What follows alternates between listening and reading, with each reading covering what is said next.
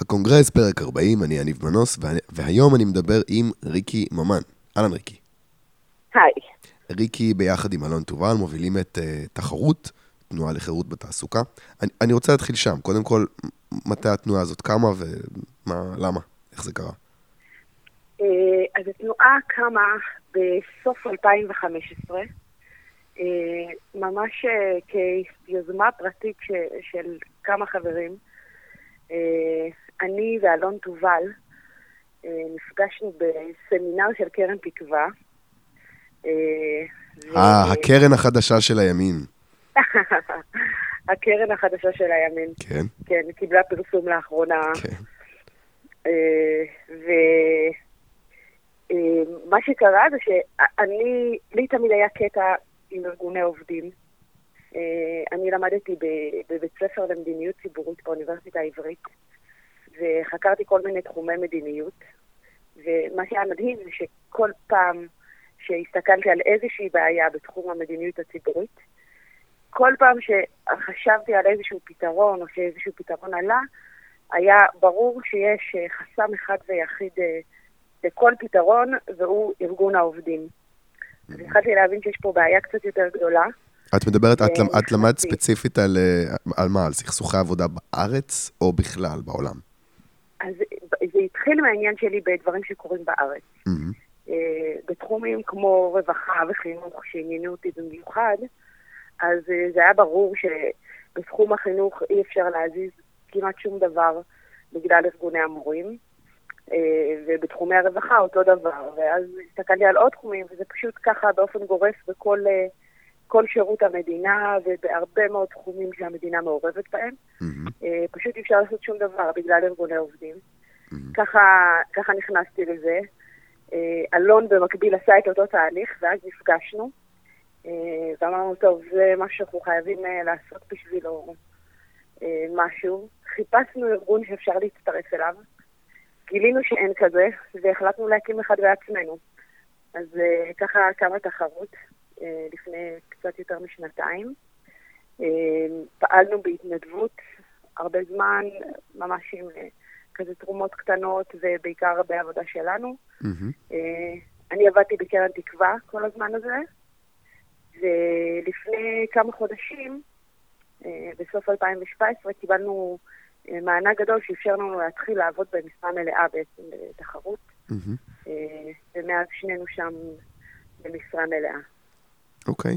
אה, ובעצם, מה, מה המנדט של הארגון הזה? מה, מה המטרה? צריך לסכם את זה בשורה אחת. אה, המטרה היא לאזן את הכוח של ארגוני העובדים במשק. אה, אנחנו מרגישים שיש להם כוח גדול מדי, במיוחד במגזר הציבורי, ולהגדיל את החירות בתעסוקה. אנחנו רוצים לייצג שתי קבוצות שלדעתנו הקול שלהם לא נשמע. אה, אחת זה הקבוצה של העובדים בעצמם, אה, שהרבה מהם לא רוצים להיות קשורים להסתדרות, אבל אה, המערכת החוקית בישראל די מאלצת אותם להיות חלק מהסיפור הזה. Mm-hmm. והקבוצה השנייה זה פשוט הציבור בישראל, שהוא זה שמשלם את המחיר פעמיים. פעם אחת על כל השביתות וכל העיכובים ועל חוסר היעילות במגזר הציבורי והמיסים הגבוהים יותר בגלל ש... יש שכר יותר גבוה ואי אפשר לעשות רפורמות ויש חוסר יעילות ואבטלה סמויה. Mm-hmm. ובפעם השנייה, כל פעם שהם שופטים ומקבלים יותר, אז אה, כמובן יוצא מכספי המיסים. אז אה, מעניין שלא, האינטרס הציבורי לא כל כך מיוצג בסיפור הזה, ואנחנו באנו לייצג אותו בעצם. אוקיי, אני רוצה ש... זה, זה הכל, כל מה שאמרת עכשיו, אני בהחלט מסכים. וזה דברים, אני חושב שגם רוב המאזינים שלנו מסכימים. אני רוצה אבל שניכנס קצת לרזולוציה, לדברים ספציפיים. אמ, אני קראתי ראיון איתך ועם, ועם אלון בישראל היום, ראיון עם אמציה סמכאי, אה, וקראתי שם משהו שלא ידעתי, וזה שאחרי ההתאגדות בחברות סלולר, אה, הם הוציאו את מוקד שירות הלקוחות למיקור חוץ. אני רוצה שתספרי על ההשתלשלות עניינים הזאת, כי זה שופך אור על טענה כזאת שחוזרת על עצמה מדי פעם, שההסתדרות לכאורה נלחמת בתופעת עובדי קבלן, אבל בעצם יוצרת אותה. אז בואי תסבירי לי מה ההשתלשלות. תראה, יש פה אה, היגיון מאוד פשוט. זה לא... זה כמעט אינטואיטיבי, פשוט ההסתדרות שפכה כל כך הרבה דיסאינפורמציה, שקשה לראות את זה, אבל זה בעצם מאוד פשוט. הרי המעסיק הגדול במדינה, ב, בישראל זה המדינה בעצם, mm-hmm. ממשלת ישראל. Mm-hmm. והיא כפופה להסכמי עבודה דרקוניים, ובעצם לכוח המיקוח האדיר של ההסתדרות, שמייצגת uh, uh, 90% מהעובדים המאורגנים בשירות הציבורי. אמ, והיא, כמו שאמרתי קודם, לא מצליחה להזיז דברים. אה, וככל שחוקי העבודה הופכים יותר דרקוניים והכוח של ההסתדרות גדל, בעצם המדינה חיפשה דרכים אחרות להעסיק עובדים בלי להיות כפופה לדבר הזה. וככה נולדה תופעת אה, עובדי הקבלן. אתה, הרי אין היגיון אמיתי אה, לקחת קבלן ולשלם לו עמלה על משהו שיכולת לעשות בעצמך. אם כן. אתה לא מקבל יתרון ממקום אחר. אז היתרון האחר שהמדינה מקבלת הוא בדיוק את הדבר הזה, גמישות ניהולית. אתה רוצה להעסיק עובדים בלי שתהיה מחויב להם עד הפנסיה ובלי שתוכל, תהיה מחויב לשלם להם המון המון תוספות כתוצאה מהסכמי שכר. לפעמים אתה רוצה, הרבה מעובדי, אומרים עובדי הקבלן וחושבים על עובדי שמירה ועובדי ניקיון. אבל הרבה מעובדי הקבלן זה למשל אה, מתכנתים. המדינה רוצה לתכנת איזושהי מערכת ממוחשבת לאחד השירותים שלה. זו עבודה של שלוש שנים, למשל. אתה לא רוצה לקחת עובד לתוך שירות המדינה בשביל עבודה של שלוש שנים, שאחרי זה לא תוכל לעשות איתו, לא תוכל לפטר אותו בעצם, והוא יישב אצלך במשרד ולא תעשה איתו שום דבר. אתה רוצה כן. לקחת מישהו לפרויקט, קבלן, לצורך עבודה מסוימת, ואחרי זה, אחרי זה שתהיה לך אפשרות לנייד אותו למקום אחר, או לפטר אותו, או להשתמש פה בדרכים אחרות, ואם אה, לוקחים אותם לתוך שירות המדינה, זה פשוט בלתי אפשרי. וככה בעצם התרחבה התופעה הזאת. אמ, זהו, ואיך זה זלג, אבל אנחנו דיברנו עד עכשיו על המגזר הציבורי. איך זה מגיע כן. לחברת סלולר? זו חברה פרטית. בדיוק באותו אופן. חברת סלולר העובדים החליטו להתארגן. הם עכשיו נמצאים תחת ועד של ההסתדרות. בדיוק, בדיוק אותו סיפור. הוועד אה, אה, שולט בפיטורים ובהעסקה. אתה לא רוצה להתחיל להכניס עובדים לתוך הסיפור הזה, אתה רוצה שתהיה לך איזושהי גמישות ניהולית. אז אה, דברים שמאוד קל להוציא החוצה זה מוקדי אה, שירות לקוחות. וזה באמת מה שקרה בהרבה מאוד מקומות. זה קרה בכל חברות הסלולר? לא, לא קרה בכל חברות הסלולר, אבל... Uh, קרה בהרבה מהן. ו... סתם, סתם בשביל העניין האישי שלי, זה קרה בפלאפון?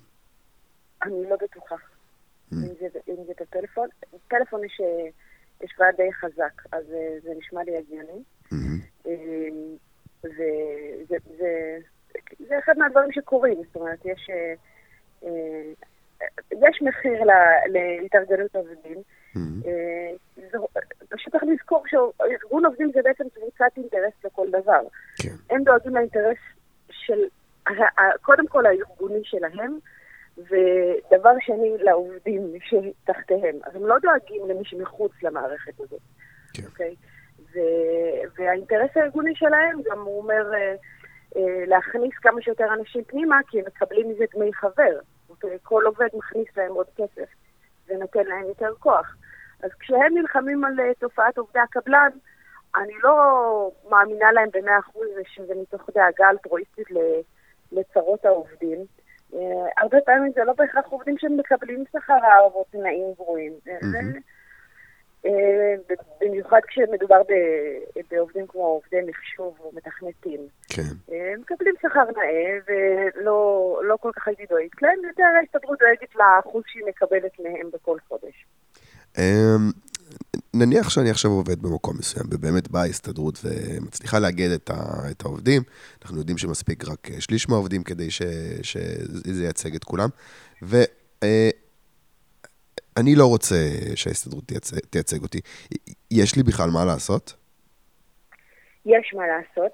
אמ, הרבה פונים אלינו, בדיוק בסיפור הזה, ברגע הראשון של ההתארגנות.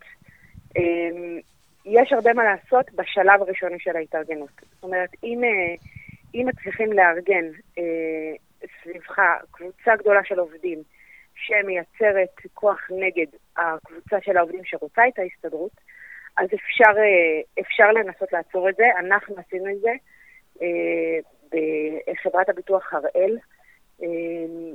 הייתה שם, היה שם ניסיון התארגנות של ההסתדרות. כמו בכל ענף הביטוח בעצם, בשנים האחרונות ההסתדרות נכנסה לכל ענף הביטוח. Mm-hmm. ובחברת הראל פנו אלינו ממש מהיום הראשון, אה, מהרגע שההתארגנות התפרסמה, פנו אלינו קבוצה של עובדים שהייתה, שמאוד התנגדה לכניסה של ההסתדרות. עבדנו ביחד איתם, צריך לעשות את זה. למה, אני, אני, אני רוצה רגע להיכנס לראש של עובד שנמצא שם. מה, למה הם מתנגדים לזה? מה אכפת להם? מקודם בת שלי כעובד, וואלה, יש עכשיו מישהו שישיג לי תנאים יותר טובים. מה, מה אכפת לי? אז, אה, אז בוא אני אספר לך מה העובדים בעצמם אומרים, אוקיי? Okay. זה אוקיי. לא, לא טיעונים שלי, זה טיעונים שאני שומעת מהעובדים. Mm-hmm. קודם כל, ההסתדרות היא ההסתדרות. היא לא, היא גוף חיצוני שנכנס לתוך חברה שכבר יש בה מערכת יחסים בין העובדים להנהלה. וספציפית בחברת הראל, המערכת יחסים הזאת היא מאוד טובה. היה להם קשר מאוד טוב עם ההנהלה, ההנהלה תמיד פרגנה לעובדים, קיבלו בונוסים, קיבלו הטבות, קיבלו שכר גבוה, קיבלו באמת, באמת יחס טוב. זה, זה דברים שעובדים אומרים, אוקיי? אומרים ברגע שאתה מכניס גוף חיצוני, ועוד במיוחד גוף כוחני ואלים כמו ההסתדרות, אתה מכניס בעצם מתח לתוך יחסי העבודה שלא התקיים שם קודם. אמרו, אם יש לנו בעיה עם ההנהלה, אנחנו יכולים לדבר איתה ישירות. למשל, או, או בצורה של יחידים, או בצורה של התארגנות ספונטנית, או בצורה של ועד פנימי אפילו. זאת אומרת, ועד עובדים, אבל שהוא פנימי לחברה. אז mm-hmm. ברגע שאתה מכניס את ההסתכלות, אתה מכניס גוף חיצוני שיש לו שיקולים משלו, אינטרסים משלו, ולוקח לך רנטה על הסיפור הזה. זאת אומרת, הוא לוקח אחוז אליו מעבר למה שהוועד הפנימי לוקח. והדבר הזה הוא פשוט אה, מבחינתם היה מיותר. ולטעמם גם אפילו היה פוגע בהם. זאת אומרת, גם היה מפריע ליחסים הטובים עם ההנהלה, וגם היה אה, אה, לוקח מהם יותר כסף, כאילו, בסופו של דבר. ועוד משהו ששמעתי מקבוצת עובדים אחרת בחברת פיתוח אחרת, מנור המבטחים, ששם יש היום ועד של ההסתדרות, למרות שהם נאבקו בו מאוד חזק, mm-hmm. זה שציטוט שלהם, ההסתדרות מכניסה בינוניות, אוקיי? Okay? כי השיטה שלהם היום, הם עובדים על בונוסים. הבונוסים הם לפי ביצוע. אבל ברגע שיש ועד ויש הסכם קיבוצי, אז ההסכם קיבוצי פשוט משטח את כל הבונוסים, כולם מקבלים איזה בונוס אחיד, נמוך יחסית, ולא מקבלים אותו לפי הביצוע. וואו, באמת? זה מה שקורה? אמיתי לגמרי. זה, כן, זה, הם מייצרים איזושהי שיטת בונוסים. מה, הם ממש הם, הם פוגעים בתמריצים של העובדים? פוגעים בתמריצים של העובדים, בוודאי. חלק ממה שוועד עושה זה לדבר בשם כל העובדים. אז הוא עושה מין מיצוע כזה בין העובדים הכי חזקים לעובדים הכי חלשים. הוא שומר על החלשים ופוגע בחזקים. זה, זה דבר מאוד טבעי, זה קורה בכל מקום שיש ועד. וואו, מזעזע. טוב, אני רוצה להמשיך. אני רוצה לשאול אותך על הדסטארט שאתם ממש בימים אלה משיקים. הדסטארט שמהותו לטפל בבעיה הזאת של עובדים שתשלום דמי חבר להסתדרות נכפה עליהם, למרות שהם לא ביקשו להיות אה, חברי הסתדרות. אני רוצה שתספרי על הקמפיין הזה, מה, מה אתם מנסים להשיג פה? זאת אומרת, למה צריך את הכסף הזה בעצם? מה, מה המטרה פה? תראה, יש, יש אה, בישראל, אה, אני מניחה שהרבה מהמאזינים יודעים את זה, אז בישראל מספיק שליש בשביל לאגד את כל מקום העבודה. זאת אומרת, אם שליש מהעובדים רוצים לארגן, להתארגן תחת ארגון עובדים, ההסתדרות או ארגון עובדים אחר, אז הם מחייבים בעצם את כל העובדים, וכולם עכשיו חתומים על הסכם קיבוצי, אה, ומחויבים לכל המשתמע על הסכם קיבוצי, זאת אומרת, הוועד יושב אה, בוועדות ההעסקה והפיטורים, הוא מחליט על בונוסים, הוא מחליט על כל שאר הדברים. Mm-hmm. אבל מה שלא כל כך מכירים זה, שחוץ מהאנשים שהם חברים בוועד, אה, שהצטרפו כחברים להסתדרות ומשלמים להסתדרות דמי חבר, כל שאר העובדים מחויבים לשלם להסתדרות, בין אם הם רצו בוועד ובין אם לא. ואין אפשרות יציאה מהדבר הזה. זאת אומרת, זה לא שיכול להגיד, אה, אני רוצה לצאת מה, מה, מה, מההסכם הקיבוצי ולא לשלם להם. אין כזה דבר. אה, ואנחנו, פשוט, הסיפור הזה פשוט באמת הוא עוול נוראי. אנשים שיכול להיות התנגדו באופן אקטיבי לכניסה של ההסתדרות, או מתנגדים מאוד למה שהיא עושה, או שסתם לא רוצים להיות חברים בה. מחויבים לשלם לה כל חודש. אה, זה מדובר, אני, אני מניח שזה מדובר בזה סכום סמלי, לא? זה בטח, זה 20-30 שקל, זה, זה לא העניין? לא, זה מגיע למאות ואלפי שקלים בשנה. כן, כן, כן. יש, זה סיפור שלם שהוא נורא מרגיז, כי יש, אתה משלם 0.8% מהשכר שלך. אוקיי? כשחבר משלם 0.95, זאת אומרת, הפער הוא מאוד גדול בין חבר ללא חבר. ולמרבה ההלם, יש לזה תקרה, אוקיי? אתה משלם 0.8 או 0.95 עד תקרה של בערך 16,000 שקל. זאת אומרת שאם אתה... לשנה? לשנה. אה, כן. צנועים, צנועים. לא, חודשית. אה, חודשית. כן. שכר של 16, 0.8 אחוז משכר של 16,000 שקל. אוקיי, אוקיי בסדר, הבנתי. אבל מה שזה אומר בעצם, שזה מס רגרסיבי, אוקיי? שאם אתה מהנדס בחברת החשמל ואתה מרוויח 40 או 45 אלף שקל בחודש, אתה משלם לא הרבה יותר מעובד שמירה שמשלם, אה, שעובד בשכר מינימום, אוקיי? זה... כן. אז זאת אומרת, אה, ההסתדרות שדואגת פה לצמצם את הפערים בעצם לוקחת הרבה יותר כסף מהעובדים החלשים ביותר. ומעבירה אותם לעובדים החזקים ביותר, שבשבילם היא עובדת הכי הרבה. זה, זה, זה הסיפור. קיצור, זה עוול נוראי, אה, ואנחנו בדקנו את זה לעומק, יש אפילו נייר עמדה באתר שלנו, אם מישהו מעוניין לקרוא את זה. ובעצם זה לא בדיוק ברור שזה חוקי, אה, הסיפור הזה. אמ, יש חוק שמאפשר את זה, אבל לא בדיוק מסמיך את זה, וזה כנראה אה, לא, לא ממש חוקי. אנחנו החלטנו לצאת למאבק משפטי נגד הדבר הזה, mm-hmm. ובשביל זה בעצם אה, יש את, ה, את הקמפיין שהתחלנו באתר GiveBack, אה, נקרא חירות ותעסוקה, ושם שם אפשר לתמוך בפרויקט, להצטרף ל... למאבק הזה בעצם. אז אני מניח שהתשלום זה בעצם בשביל לממן את המאבק המשפטי. את, אתם לא. עורכי דין ואתם צריכים להתעסק בזה. בדיוק. אה, אנחנו צריכים, יש לזה אה, המון הצעות משפטיות, אה, כמובן, ו... כן. אוקיי, אז אנחנו... זה מהדברים שעולים כסף. אני כמובן, אחרי שאני אעלה את הפרק, אני אשים uh, קישור לקמפיין הזה. Uh, מי שמוכן שיתרום, uh, ראיתי שיש כל מיני פרסים, למשל ראיתי שיש שם מארז ספרים של טוביה טננבאום למי שיתרום 360 שקל, או השתתפות בסדנת תפיית חלות עם אלון טובה למי שיתרום 270 שקל. ראיתי שם גם. הרצאה על מרגרט תאצ'ר, נשמע נהדר. אפשר גם תרומות. כמובן יותר בהתאם ליכולת שלכם, זה מתחיל ב-50 והשמיים הם הגבול. תיכנסו, תעזרו, זה נשמע מאבק חשוב, שימו כסף, מה קרה? אה, אני רוצה שתספרי על עוד מאבק אקטואלי שאני רואה שאתם אה, מקדמים, אה, וזה העניין של בוררות חובה והגבלת זכות השביתה בשירות הציבורי. אה, זה נושא שאנחנו עוקבים, אנחנו, אני פה בפודקאסט אה, עוקב אחריו, אה, ובפרקים הקודמים המדינה הגישה בג"ץ נגד זכות השביתה של חברת החשמל, ועושה רושם שכחלון לחץ למשוך את הבג"ץ הזה, בעצם לוותר על המאבק הזה, והיה נראה שביבי נעמד על הרגליים האחוריות ולא מרשה להפסיק את המאבק. אני סקרן, את הרבה יותר מחוברת כנראה לעניין הזה, איפה זה עומד כרגע? אז כרגע זה עדיין בהשהיה. אה, אנחנו, אנחנו באמת מעורבים בסיפור הזה, הצטרפנו כידידי בית המשפט לצד המדינה נגד אה, ההסתדרות וחברת החשמל, אה, ואז התבשרנו שגם ארגוני המורים וההסתדרות הרפואית הצטרפו לצד ההסתדרות וועד עובדי, עובדי חברת החשמל. ווא. אז זה באמת מסתמן כקרב ענקים. ציר הרשע. כן. אוקיי. יש איזו אחידות דעים בעניין הזה. זה אומר שזה באמת באמת חשוב. אה, וכמו שתיארת, באמת זה היה נראה שנתניהו עמד על הרגליים האחוריות, אבל הוא קצת השתפן ברגע האחרון. היה אמור להיות דיון אה, בנושא הזה בשבוע שעבר, והמדינה ביקשה לדחות אותו. זה כנראה הגיע מנתניהו ישירות.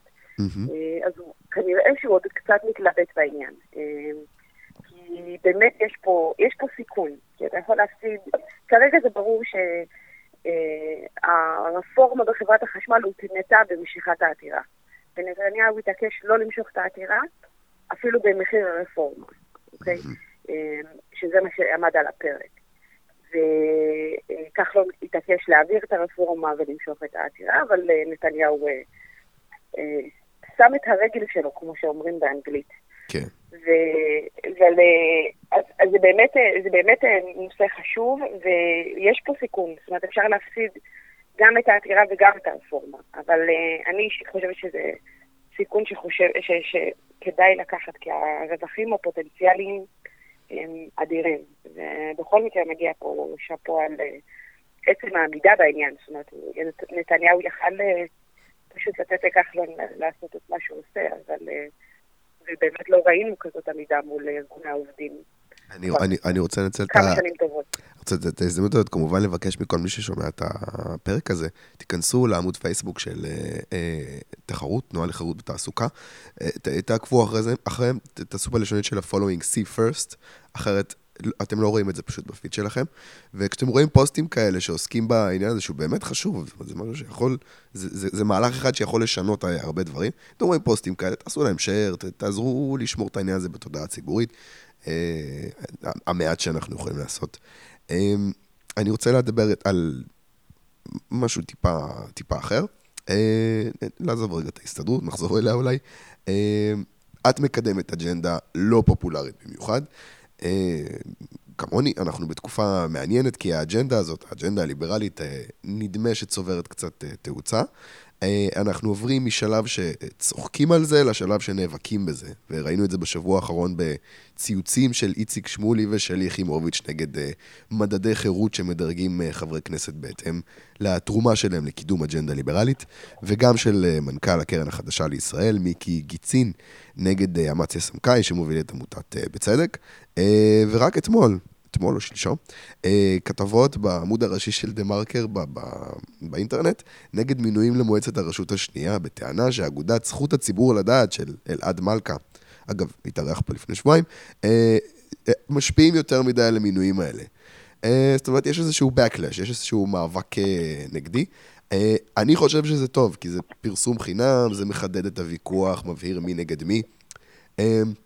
וזה גם לא, אנחנו בתקופה אחרת, זה לא שמלכלכים עליך ואין לך דרך להתגונן. יש פייסבוק, יש טוויטר, ואנחנו לוקחים את ההתקפות האלה וממנפים אותם לעוד חשיפה.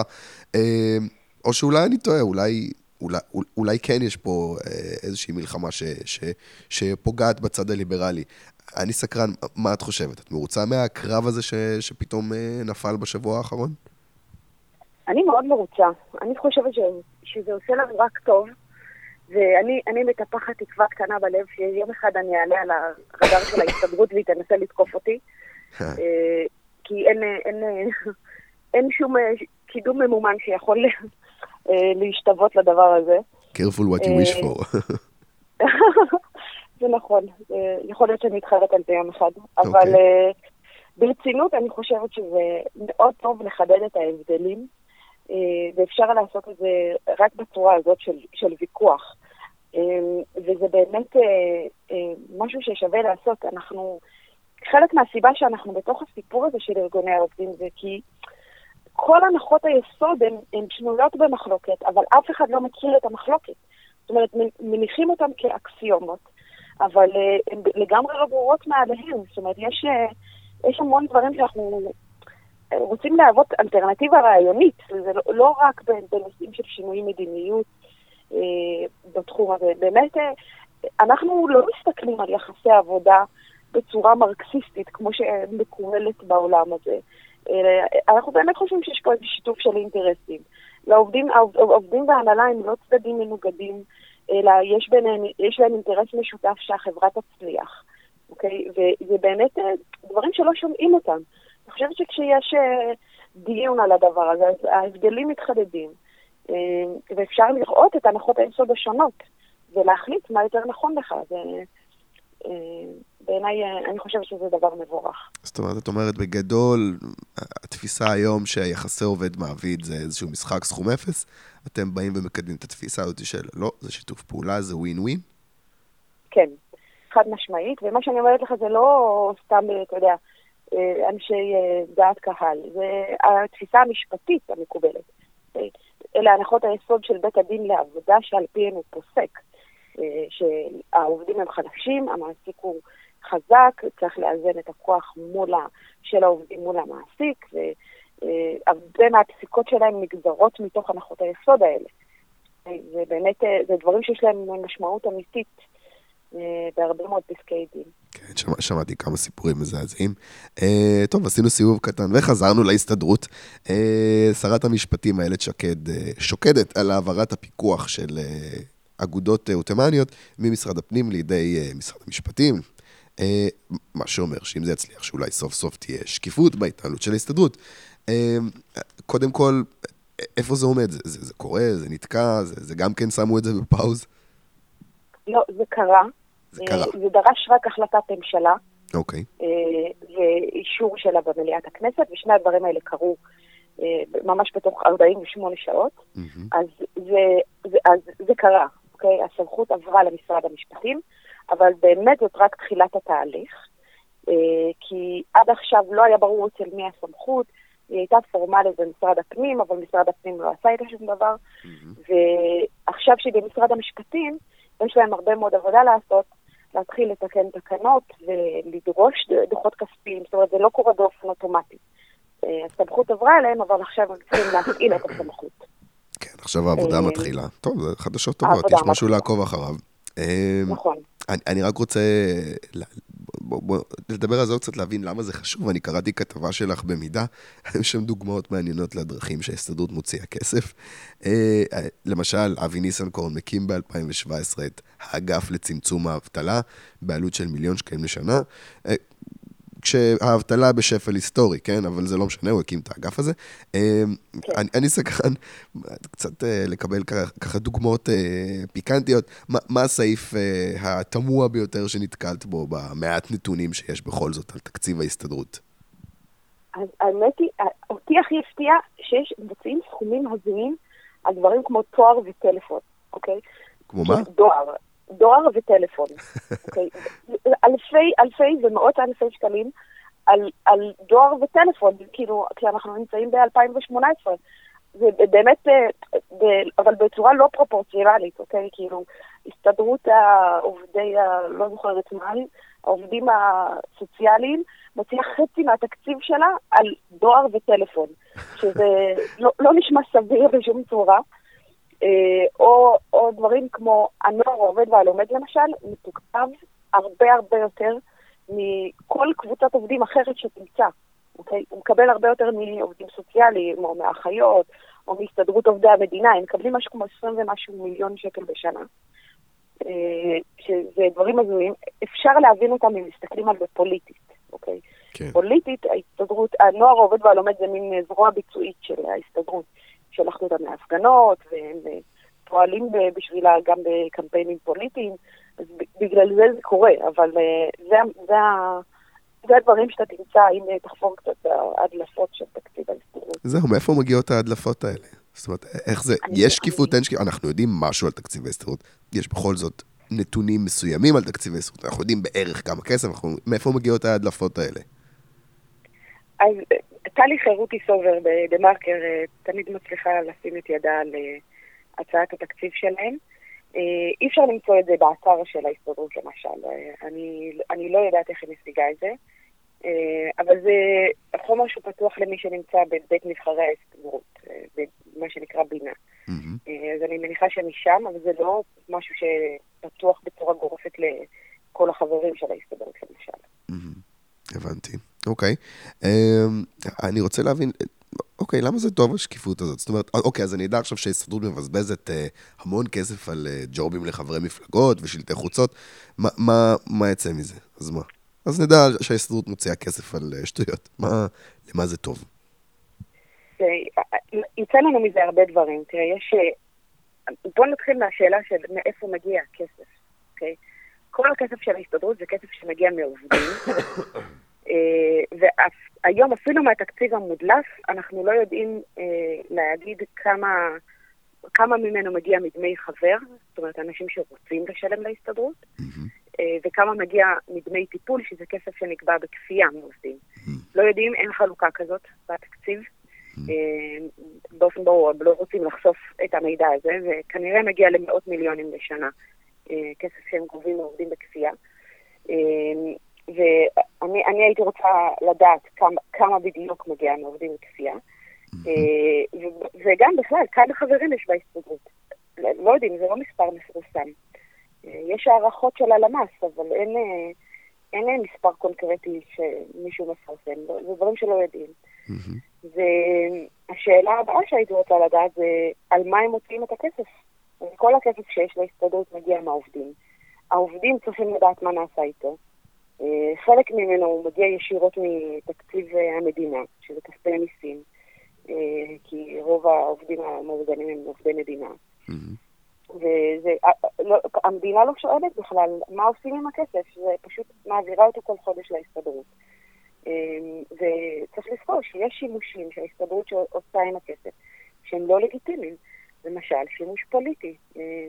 יש בעיה חמורה של חופש הביטוי, שבה לוקחים כסף בכפייה מעובדים, ומשתמשים בו לקמפיינים פוליטיים שהם אה, לפעמים מנוגדים לעמדות שלהם, או שמעבירים כסף אה, למפלגות, אה, המון המון כסף בשנה, שהולך ישירות למפלגות פוליטיות, השלוחות שלהם בתוך ההסתדרות.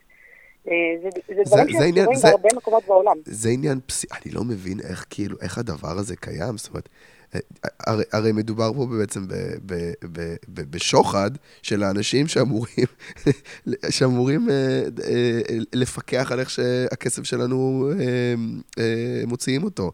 זאת אומרת, שר אוצר, יש לו מפלגה, יש לו מנגנון, ויש לו במנגנון עובדים שנמצאים בהסתדרות, שזה אמור להיות צד שהוא כאילו, במרכאות נלחם בו, כן? שואף כאילו לשלם לו כמה שפחות כסף, כי זה כספי מיסים, כי הוא צריך לייעל את העבודה של המנגנון הזה שנקרא מדינה, ו- וכאילו זה קורה, ואף אחד לא אומר כלום, אני משתגע מזה. זה באמת מחרפן, זה... זה לא, יש סיבה שהדבר הזה אסור בהרבה מקומות בעולם, אוקיי? זה באמת, אה, זה מתחיל מזה שזה כסף של עובדים שמשתמשים בו בניגוד, אה, בניגוד לעמדות שלהם, ושזה פגיעה בחופש הביטוי. ו, ו, וממשיך בזה שבאמת יש פה אה, כמעט שוחד, הייתי אומרת. זאת אומרת, באמת אה, אה, יש כאן כסף שהולך ישירות למפלגות. אגב, כל המפלגות, זה לא שתגיד שזה רק מפלגת העבודה, אוקיי? זה באמת כל המפלגות, יש מפלגה אחת שלא, שאין לה סיעה בהסתדרות, זה יש עתיד, כן. היא היחידה, ואין, זה כולם מקבלים כסף, זה, זה באמת בעייתי מאוד. אה, ואם הייתה קצת יותר שקיפות, היינו יודעים מה בדיוק ההיקפים של הדבר הזה. אה, והיינו מבינים קצת יותר טוב את התמריצים של הפוליטיקאים שלנו. אה, את ציינת ככה קודם ש, שיש מדינות שיש חוק, שיש חוק נגד זה. את, את, את זוכרת כאילו דוגמה למדינה שבה דבר כזה אסור שיקרה? כן, בצרפת למשל זה אסור. דווקא בצרפת. אפילו בצרפת זה אסור. אה, יש, אה, בבריטניה אה, יש, יש, יש שימוש פוליטי, אבל העובדים לא מחויבים לתת את הכספים שלהם לקרן הפוליטית, הם יכולים לבחור שלא. Mm-hmm. בארצות הברית יש איזה הסדר מעניין, עכשיו, עכשיו אפילו בדרך לבטל גם אותו, אבל שבו אפשר לקחת כסף בכפייה מהעובדים, אבל אסור להשתמש בו לצרכים פוליטיים. Mm-hmm. משתמשים רק בחלק שהוא לצורך המשא ומתן. אז לא, יש הסדרים שונים בעולם. זה יכול להיות פשרה מעניינת דווקא. כאילו, מעבירים חוק כזה שאומר שאסור לעשות uh, שימוש פוליטי בכספי עובדים. זה משהו שקשה נכון. להסתדרות להסביר נגדו. Uh, טוב, אני רוצה uh, להתקדם, רוצה לשאול אותך עכשיו איזו שאלה, שאלה קצת uh, אישית, שאני שואל הרבה אנשים שאני מראיין פה. Uh, דיברת על זה ש, ש, שכשלמדת על הנושא של, uh, uh, אני חושב, זה היה מאבקי עובדים, אה, נכנס לעניין הזה של כאילו גילית איזה נזק ארגוני עובדים אה, כמו ההסתדרות יכולים לגרום, אבל אני מניח שהגעת לשם עם איזושהי דעה מגובשת. רציתי לדעת איפה, מה גרם לך לגבש את הדעה הליברלית הזאת? מה, מה הפך אותך למישהי שמאמינה בחופש, בוולונטריות ולא בשליטה של מנגנוני מדינה? אז אה, אני חושבת שהתשובה שלי זהה לתשובה של מיליוני אנשים בעולם. אז היה פשוט מילטון פרידמן. קראתי את הספר שלו, חופש לבחור, ואמרתי לעצמי, וואלה, זה בדיוק מה שאני חושבת, פשוט לא ידעתי את זה עד אז. אה, זה, זה התאים לי בדיוק לכל מה שחשבתי על אחריות אישית ועל אה, חופש בחירה ועל אה, לקחת אחריות על המעשים שלך, וזה זה, זה ישב לי דול, אני פשוט... עד אז חשבתי שאני סוציאליסטית. אבל באמת זה היה, זה היה מהמקום הזה של... אה, אה, הייתי, חשבתי שאני סוציאליסטית כי רציתי לעזור לאנשים. ו, ואז הבנתי ש, שהדרך, אי אפשר לכפות אה, צדקה בכפייה. זה, אם אתה רוצה לעזור לאנשים, זה חייב לבוא מהרצון החופשי שלך. Mm-hmm. אם זה בכפייה, זה לא, אין פה, אין פה שום מעלה מוסרית. אז זה, משם, משם זה התחיל בעצם, ואז קראתי יותר פרידמן, יותר מדיניות, אה, נכנסתי לכל העולם הזה של מחשבה פוליטית, וככה אה, הכל התחיל בעצם. באיזה שלב בחיים, אגב, זה היה אחרי הצבא? זה היה לפני הצבא? זה אחרי הצבא, זה היה במהלך התואר הראשון. הבנתי. אה, אמרת, אמרת באמת ש... אמרת משהו מעניין, אמרת שכאילו, חשבתי שאני סוציאליסטית כי רציתי לעזור לאנשים. את חוטפת ריקושטים מאנשים, כאילו, ש, שבאים אלייך וכאילו מטיחים בך ביקורת שאת, אה, לא יודע, מקדמת איזו אג'נדה מרושעת כזאת, שאת רוצה לפגוע באנשים, את לא רוצה לעזור לאנשים?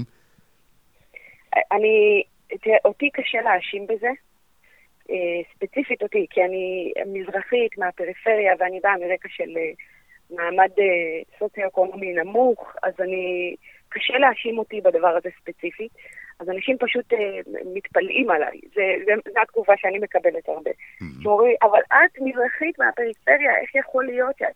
אמרתי, בדיוק בגלל זה, אני לא רואה דרך אחרת לשפר את המצב של השכבות החלשות אה, יותר טוב מזה. אה, אבל כן, בטח, זה, זה משהו ששומעים הרבה, אנשים פשוט לא... יש להם איזו מחשבה כזאת שימין כלכלי הוא מזיק לחלשים ומיטיב עם החזקים. אני אומרת להם, להפך, תחרות היא... אה, משפרת את המצב של כולם, ומי שחזק הוא מפחד מתחרות. בוא, הוא רוצה להישאר חזק, תחרות אה, יכולה להפריע לו, ולחלשים אין... אה, ואני גדלתי בטבריה, ובטבריה אפשר לראות את זה מאוד ברור, ברגע שרמי לוי נכנס לעיר, כל המחירים ירדו, זה, תחרות עבדה בצורה מושלמת, וכל מי שראה את זה הבין שתחרות עובדת, אני חושבת, זה לא, לא הייתה שאלה בעניין. אמ, אז אה, זה, אני, אני נתקלת מדי פעם בדברים כאלה, אבל אה, פחות מאשימים אותי ברשע, יותר במין תמיכה כזאת. Mm. אוקיי. Okay. Uh, אני ראיתי הרצאה שלך בכנס uh, אפשר חשבון על אפליה מתקנת. uh, שהבעת שם עמדה נגד זה, מן הסתם, והצגת תיעוד מעניין, וזה שאפליה מתקנת יכולה לחזק דווקא סטריאוטיפים גזעניים או מיזוגנים במקום uh, לפתור אותם. אני רוצה שתסביר לי איך זה קורה, זו טענה שלא שמעתי עדיין. אז uh, אני אסביר uh, בגדול. אנשים, הבעיה היא שגזענות וסקסיזם או מיזוגניות, היא נמצאת בתוך, ראש, בתוך הראש של אנשים. זה מחשבות שקיימות להם בראש. ואנשים חושבים שאם פשוט תשים אנשים מסוימים בעמדות מסוימות, אז זה ישרש להם את המחשבות מהראש. וזה לא עובד ככה, מאוד מאוד קשה לשרש מחשבות מהראש של אנשים. אמ, ואם אתה שם בכוח מישהו בעמדה מסוימת, או על ידי הורדת הסטנדרט למשל, אז אתה בעצם אה, מחזק את הסטריאוטיפ, כי הם אומרים, נו, בסדר, היא אישה, היא לא יכלה להגיע לעמדה הזאת לבד, כי אין לה את היכולות והכישורים, ולכן היה צריך מישהו שיעשה את זה בכוח. אמ, אבל אם, אה, אם זה לא היה קיים, אם אישה הייתה מגיעה בכוחות עצמה, אז הם היו נאלצים להתעמת עם הרעיון שאישה יכולה להגיע רק על בסיס היכולות והכישורים שלה לעמדה הזאת. אה, זה לא לגמרי משרש את המחשבות מהראש של האנשים, אבל זה בטח לא תומך בהם, אוקיי? זה מייצר להם קונפליקט. אני, אני, אה, אני רוצה להתווכח עם זה רגע, אבל אוקיי, אבל אם נניח שאת... כאילו, אני, אני, אני רוצה להציג יותר טוב את הטענה הנגדית. Uh, והטענה הנגדית תגיד, uh, נשים כן מסוגלות לעשות את אותה עבודה בדיוק, אבל בגלל שהמערכת נשלטת על ידי גברים, הם יפלו אותן למרות הכישורים. ואז אם נעשה אפליה מתקנת ונכניס את הנשים, כן, גם בכוח, uh, אז גם התפוקה לא תיפגע, כי נשים טובות בדיוק כמו גברים, וגם גברים יגידו, אה רגע, בעצם אני רואה עכשיו שנשים כן יכולות, וישלבו יותר נשים, וגם יותר נשים יעזו אולי, ויקימו עסקים משלהם, כי הן רואות שהן יכולות. אז שוב, אולי לא יכול לצאת משהו טוב מהאפליה הזאת? הרי כאילו אנחנו נלחמים, כן, אנחנו נלחמים פה במערכת פטריארכלית שלא רואה עכשיו שיקולים של מי טוב ומי לא טוב, פשוט משאירים את כל המגזר הזה בחוץ. אז, אז איך הוא יכול לפרוץ אם לא בכוח?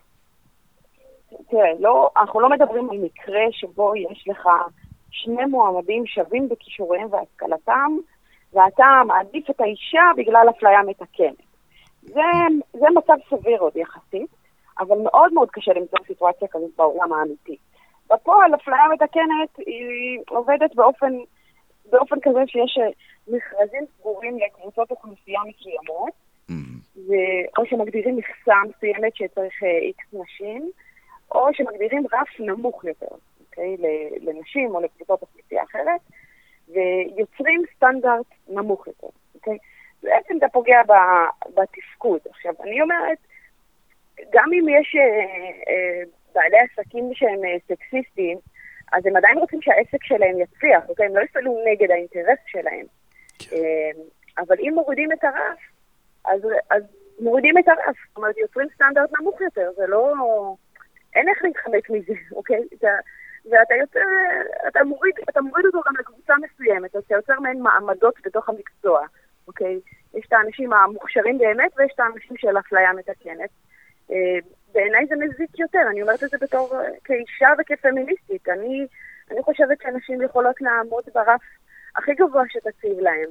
ודווקא אפליה מתקנת מזיקה להם, כי זה... כי אנשים יגידו, טוב, היא נכנסה, היא אישה של אפליה מתקנת, אוקיי? זה לא, היא לא, היא לא הצליחה בזכות הכישורים שלה. אם אתה מאמין שיש לנשים כישורים זהים אה, ויכולות גבוהות, אז הן יכולות להגיע לכל מקום. אה, אם אה, יש מישהו שמעוניין לפגוע בעסק שלו בזה שהוא סקסיסט, אז הוא ייכשל בסופו של דבר, אין איך להתחמק מזה. כן, זהו. יבוא מישהו אחר חכם יותר, וכן ייקח נשים מוצלחות ויצליח יותר ממנו. והעולם נכון. לא, לא עובד אה, אה, בצורה כזאת. אני מונע, אה, אני מופתע איך, איך, איך בן אדם שכאילו, שיכול להגיד שכאילו, אה, בעלי עסקים, כל מה שאני אותם זה להרוויח כסף.